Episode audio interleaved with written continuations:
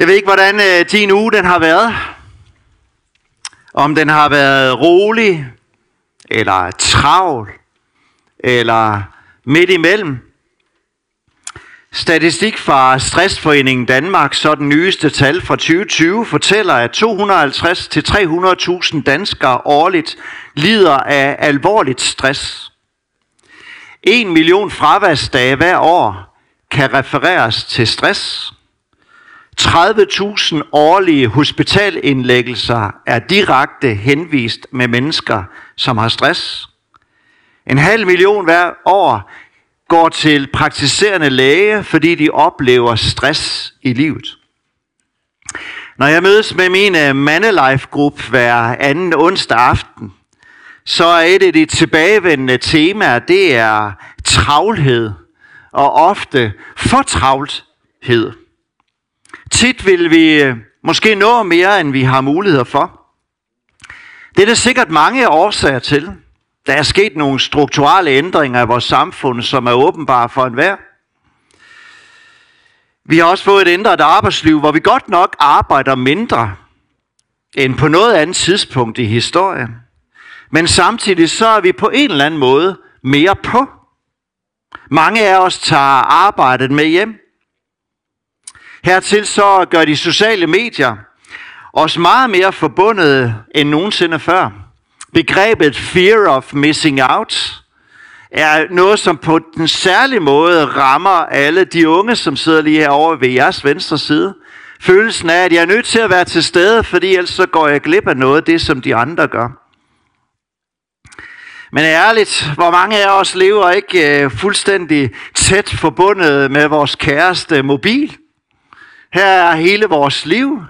Og ofte så er det jo den, vi kigger mere på, end vi nogensinde eller kigger på konen. Nej, det passer ikke. Men vi er nogle gange udfordret, var.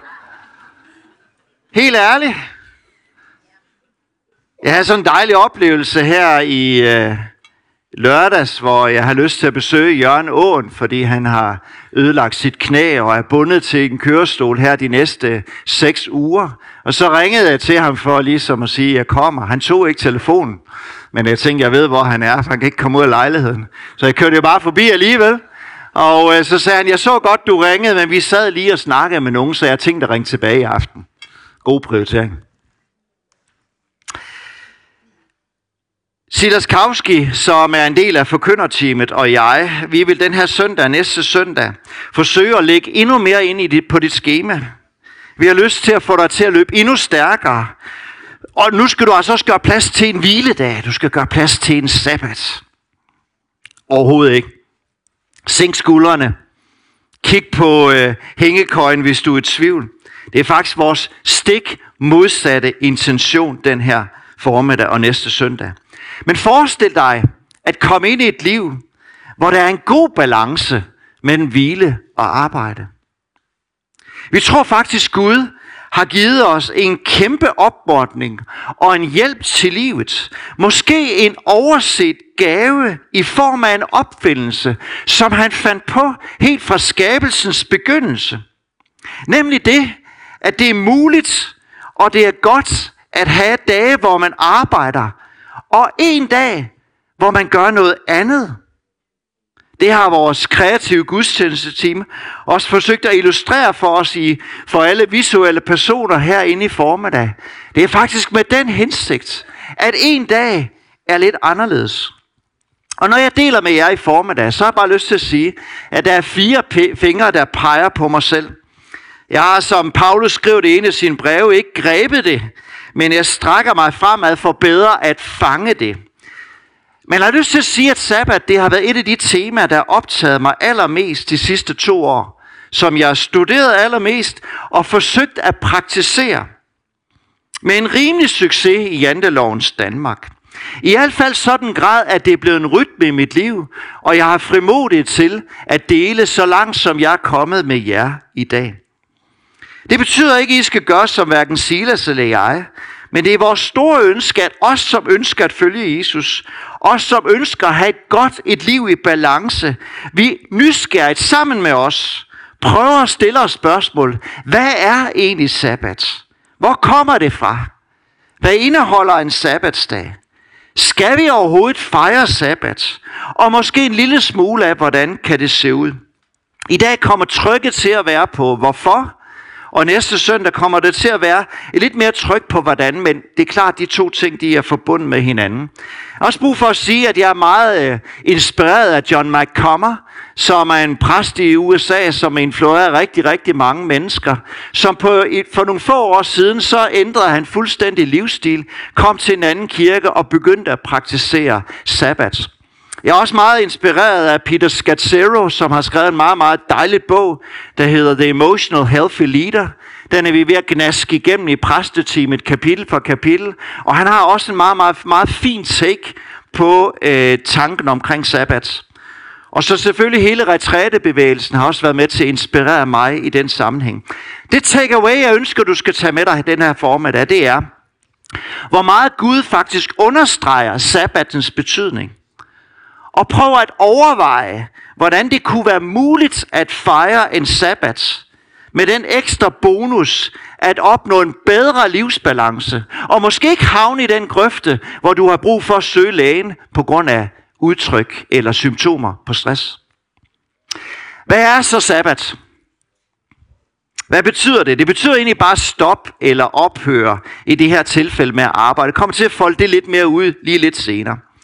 Men en bibelsk sabbat, som den findes beskrevet i Gamle og Nye Testamente, er en 24 timers tid, hvor vi stopper med at arbejde, nyder hvilen, gør gode ting, vi sætter pris på, og på en særlig måde søger nærvær og god tid sammen med Gud.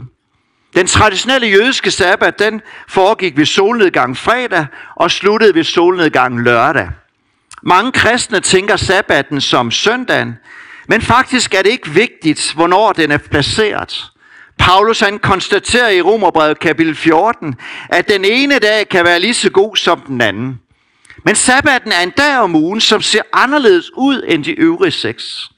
Jøderne gik i synagogen, og vi kristne, vi ofte, hvis det er din sabbat om søndagen, så vil vi ofte gå i kirke.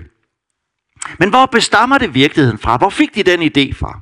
Vi skal læse sammen i 1. Mosebog, kapitel 2, vers 2-4, og der er vi lige ved afslutning af skabelseshistorien. Er I med på det? Prøv, prøv, jeg håber virkelig, I er nysgerrige i formiddag. For helt ærligt, hvor mange af jer har hørt en prædiken om sabbat inden for de sidste 10 år? På den syvende dag var Gud færdig med det arbejde, han havde udført. Og den syvende dag hvilede han efter alt det arbejde, han havde udført.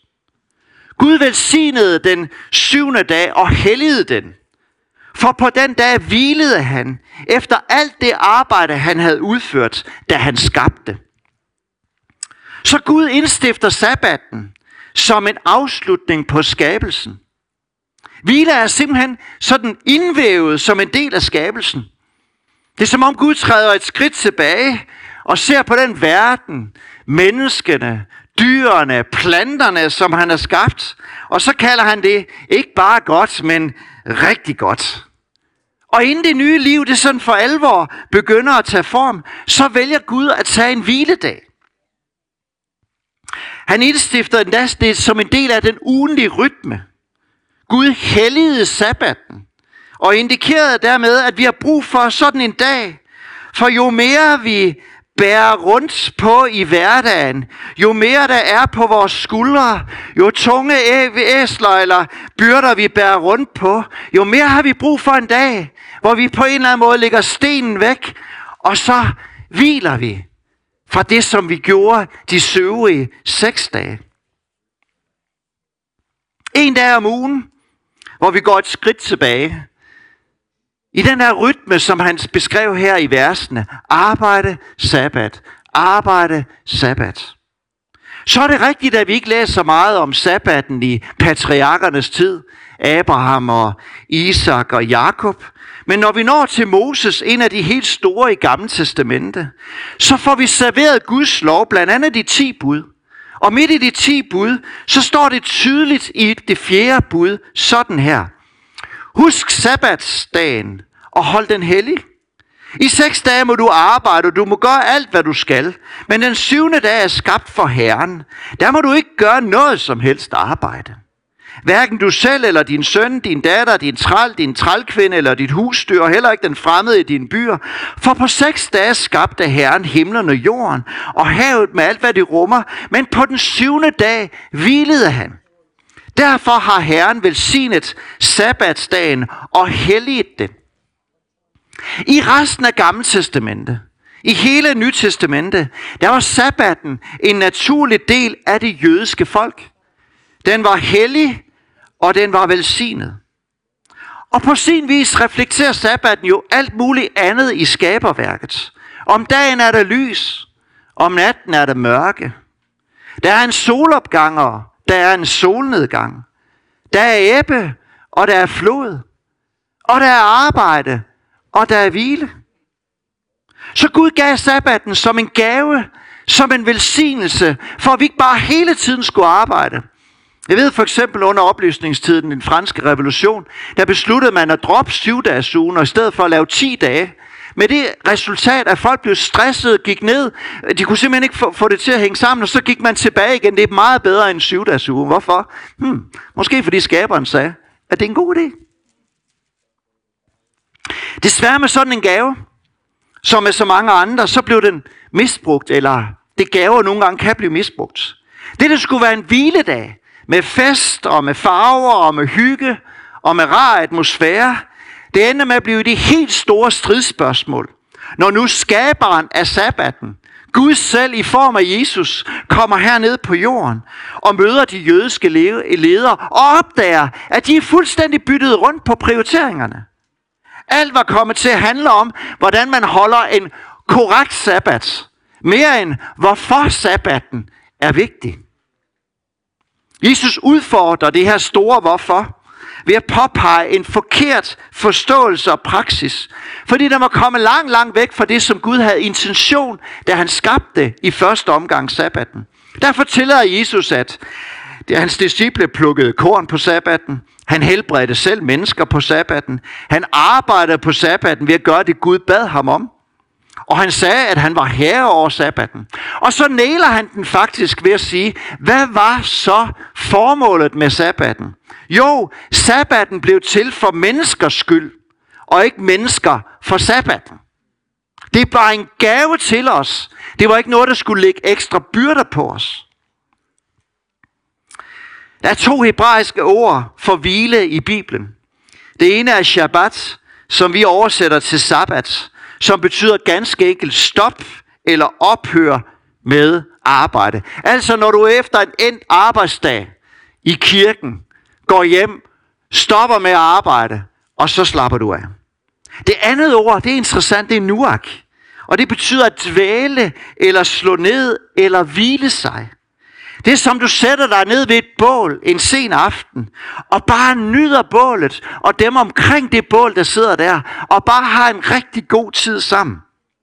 Og Gud introducerer begge ord, både Shabbat og Nuak, i første Mosebog.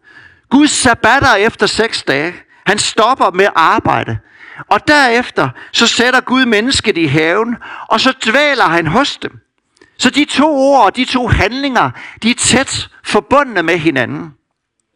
Og så ser vi det fuldstændig fantastiske udtryk, når Gud selv kommer ned til på jorden i form af Jesus, at han dvæler hos os, at han kamperer hos os, han bliver hos os, han møder os, han kommer ind i vores verden. Så Jesus havde virkelig noget at sige både omkring sabbat og det at hvile.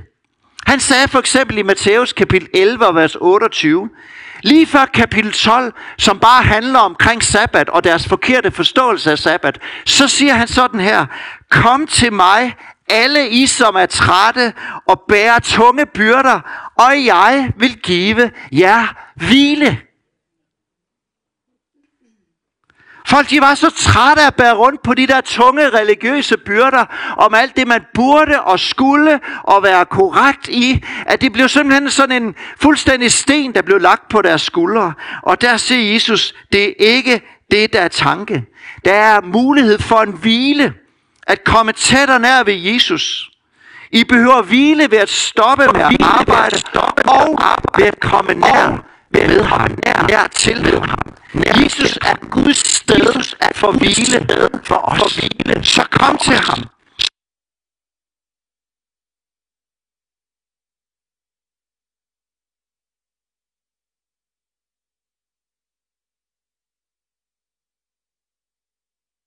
fællesskab med skabelsen, fællesskab med hinanden, og den skabelsesrytme, den vil han gerne genoprette for dem, og for os, tror jeg.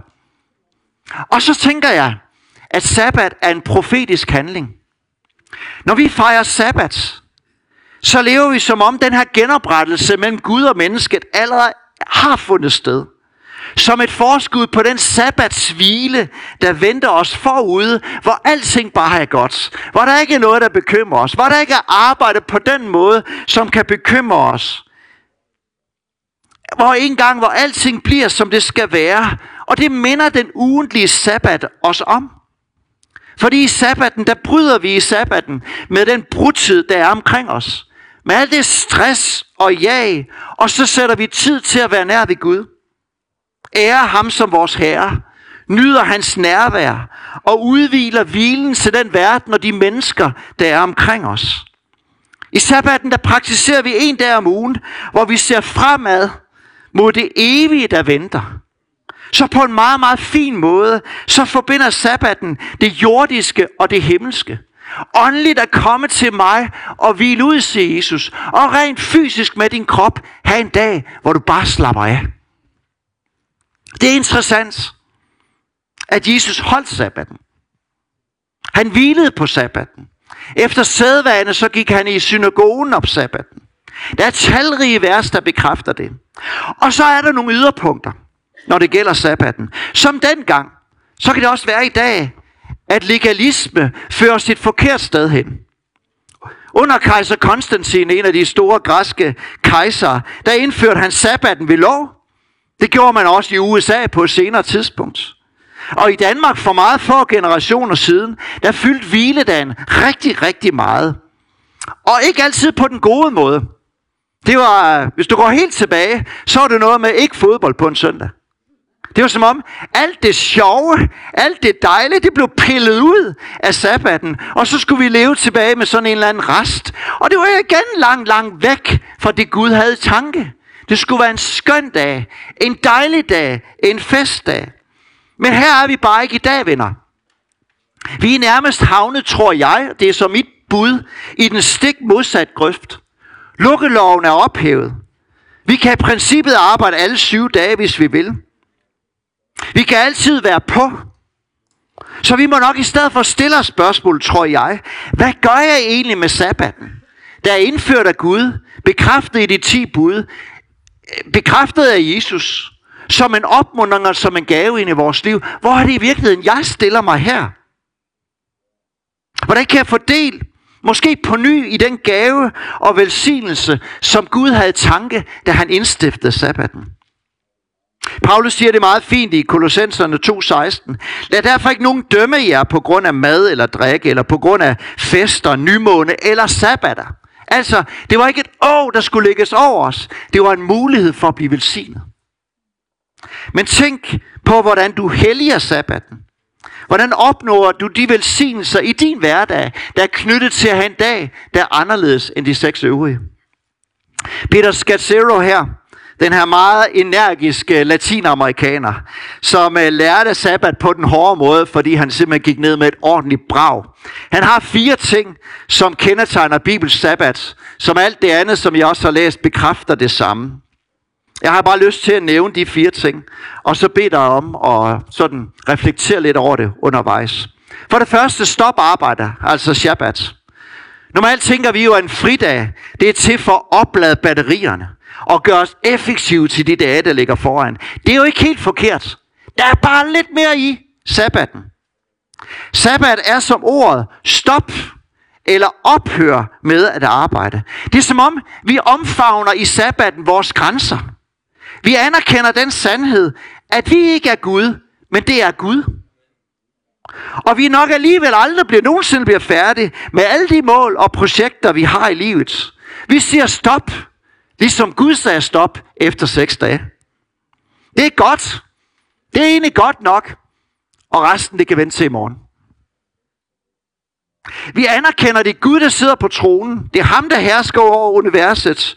Og en dag, hvor der er ro, og der ikke er travlt, det er faktisk okay. Der er nogen, der stopper med alle gøremål.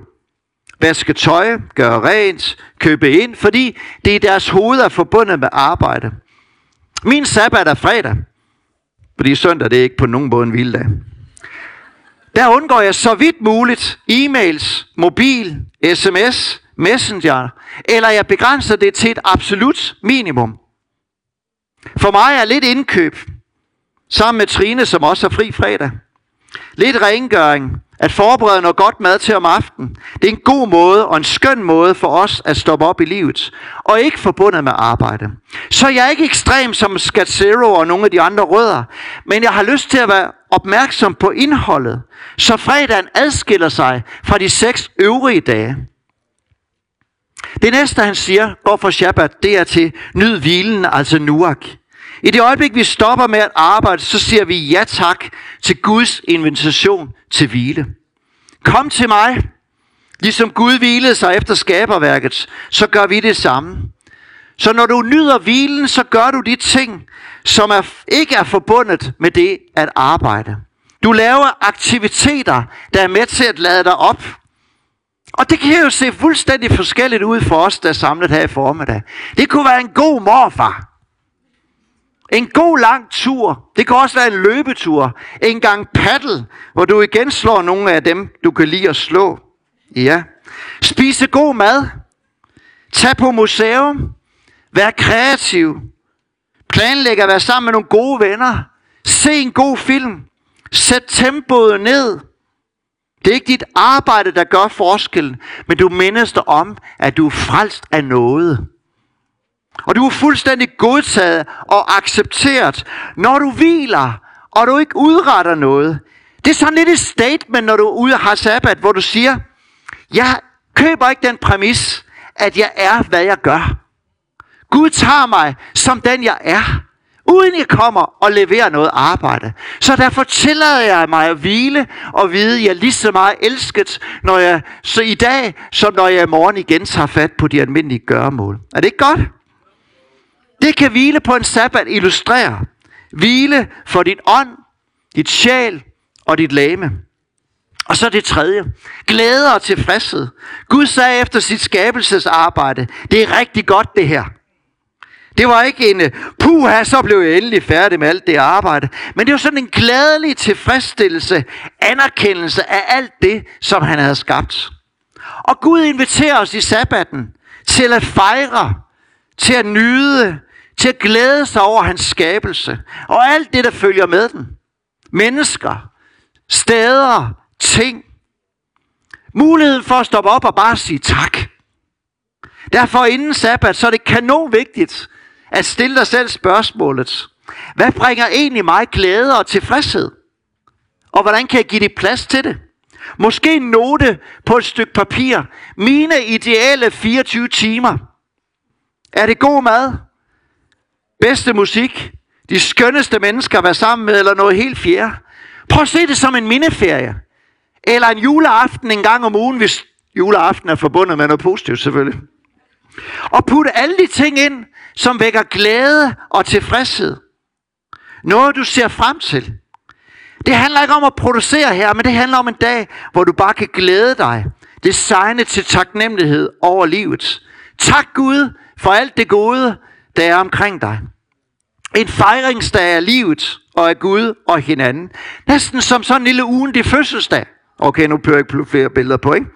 Så hvis din sabbat er om søndagen, så er der ikke noget bedre og vigtigere end at fejre Gud, livet og troen sammen med dine trosøskende. Og så måske gøre et eller andet afslappende her i eftermiddag. En rigtig lejedag. Og så det sidste. Nærvær med Gud. At søge Guds nærvær og kærlighed, det er fuldstændig det centrale ved sabbaten.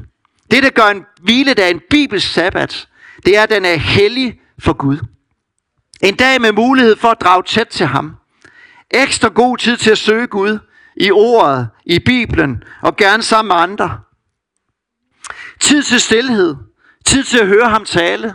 Tid til lovsang og tilbedelse.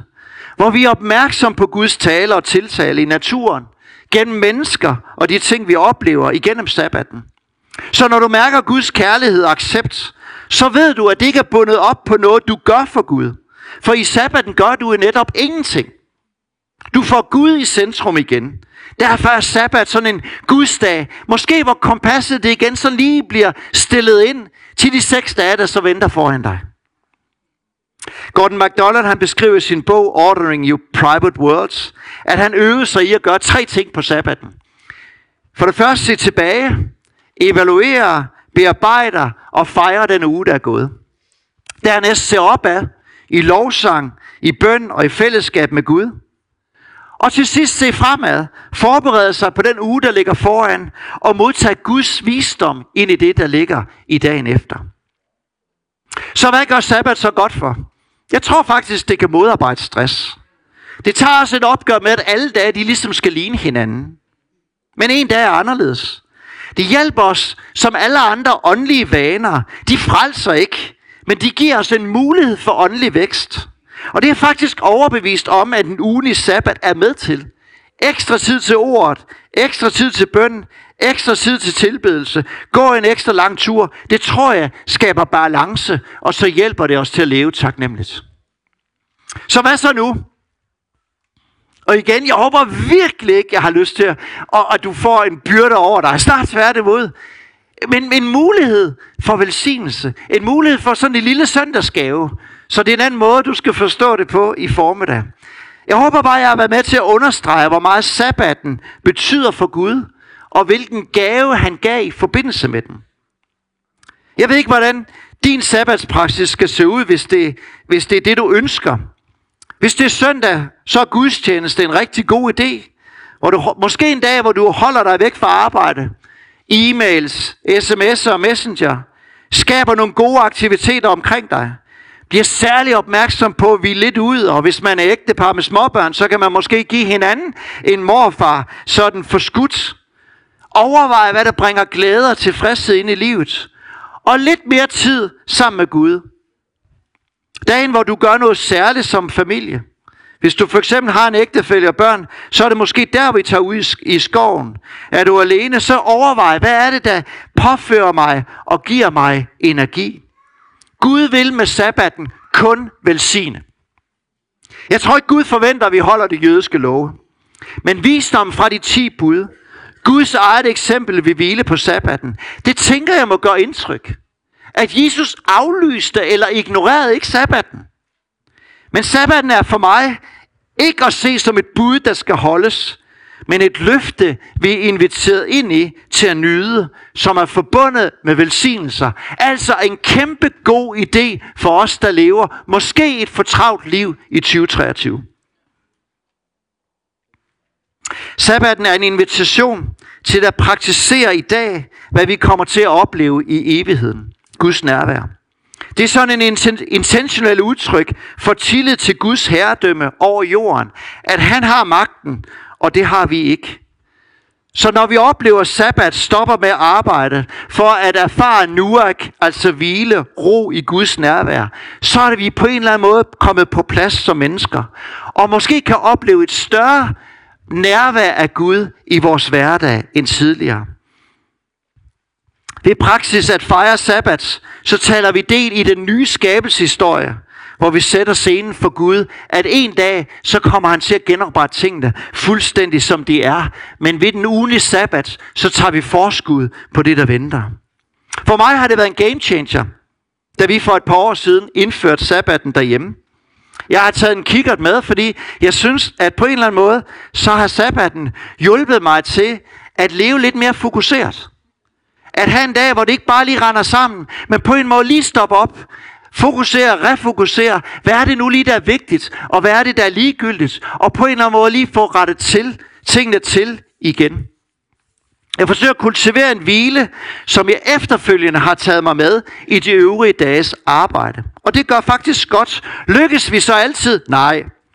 Men jo mere rytme, der er kommet ind, jo nemmere har det været. Nu får vi så på torsdag lov til ikke at bare tage en sabbatsdag, men en hel måneds sabbatsårlov.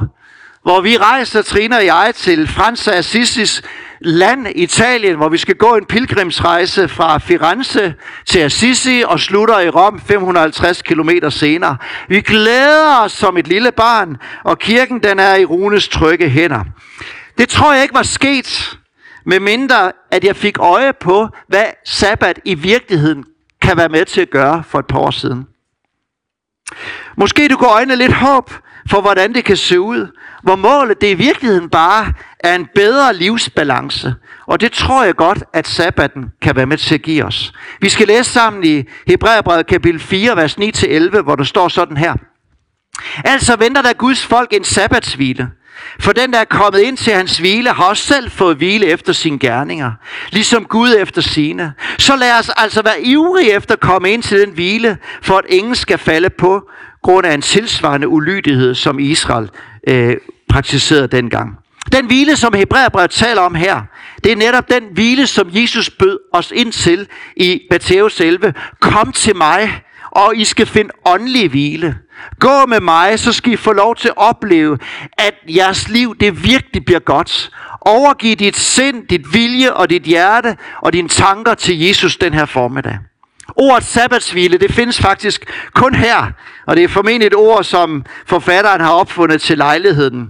Han havde det ikke et ord for den der fremtidige hvile, men den er meget, meget tæt forbundet på Jesus tale om hvile.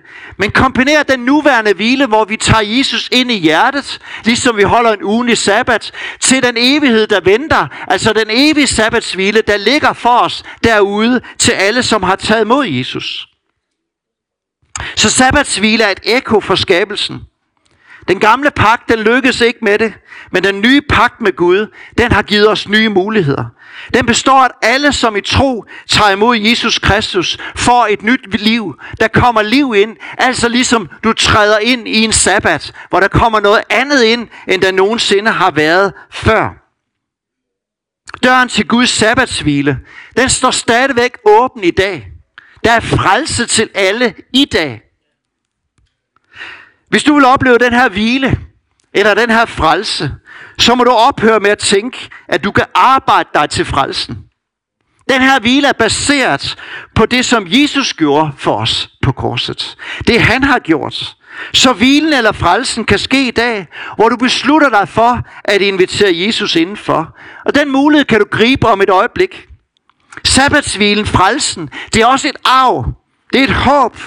Vi lever i sabbatshvilen nu, men det er ikke den fulde historie om hvilen. For en dag, så kommer vi til det sted, der er beredt for os, hvor vi skal opleve fuldstændig genoprettelse, aldrig bekymringer mere, og et fuldstændig nærvær af Gud, som er helt fantastisk. Og det bedste, du overhovedet kan forestille dig på en dag, så bare gange det med en million. Det bliver godt. Jeg kan bede lovsang om at komme frem, og så skal vi bede sammen nu. Og jeg har lyst til at øh, spørge dig, hvis du er her i formiddag har lyst til at sige, Jesus, jeg ønsker at invitere dig ind i mit hjerte. Jeg ønsker at modtage den frelse, den hvile, som du giver. Kan vi lige bøje hovederne et øjeblik, og så skal vi lige bede sammen. Og hvis du har lyst til at give dit hjerte til Jesus den her dag, så løft en hånd, så vil jeg være med til at bede for dig. Ja, den mulighed har du også med hjemmefra. Giv Jesus en chance i dit hjerte. Der er et forbundsnummer, der kommer op, hvis du sidder med hjemmefra. Også hvis du sidder med andre behov, så er du mulighed for at kunne ringe ind til det forbundsnummer. Hvis du ønsker at modtage Jesus i dit hjerte i dag, så kan du bede den her bøn sammen med mig indeni. Kære Jesus, tak fordi du har skabt mig og elsker mig. Selvom jeg har valgt at gå min egen vej. Jeg erkender, at jeg behøver dig i mit liv. Og jeg beder dig om at tilgive mig. Tak fordi du døde på korset for min skyld. Jeg ønsker at følge dig. Jesus, kom ind i mit liv. Gør mig til et nyt menneske. Jeg tror, jeg bekender, at du er Guds søn, og ønsker at tage imod din frelse. I Jesu navn. Amen. Hvis du har bedt den her bøn for første gang, så her i salen, så øh, kom hen og hils på en af forbederne om lidt, eller på mig, når vi nu øh, fortsætter gudstjenesten. Vi kommer til at slutte streamingen her og inviterer dig, der har set med hjemmefra, til at komme og være med og fejre gudstjeneste sammen med os næste søndag kl. 10.30 nede på Niels Boksgade.